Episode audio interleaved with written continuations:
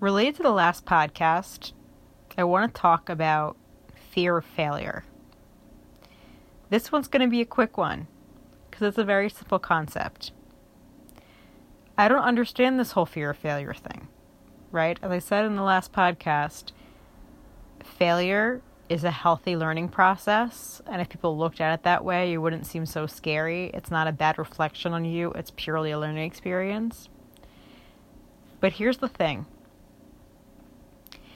if you don't try, you have already 100% failure. Think about that.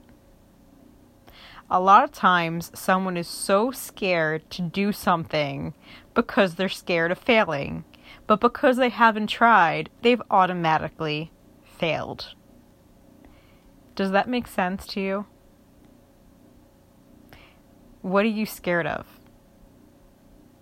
You automatically have nothing, you may as well try for something. Look at it from that perspective. So I'll say that again. If you already have nothing, why not try for something? If you don't already have what you want, go and get it. Go try and get it.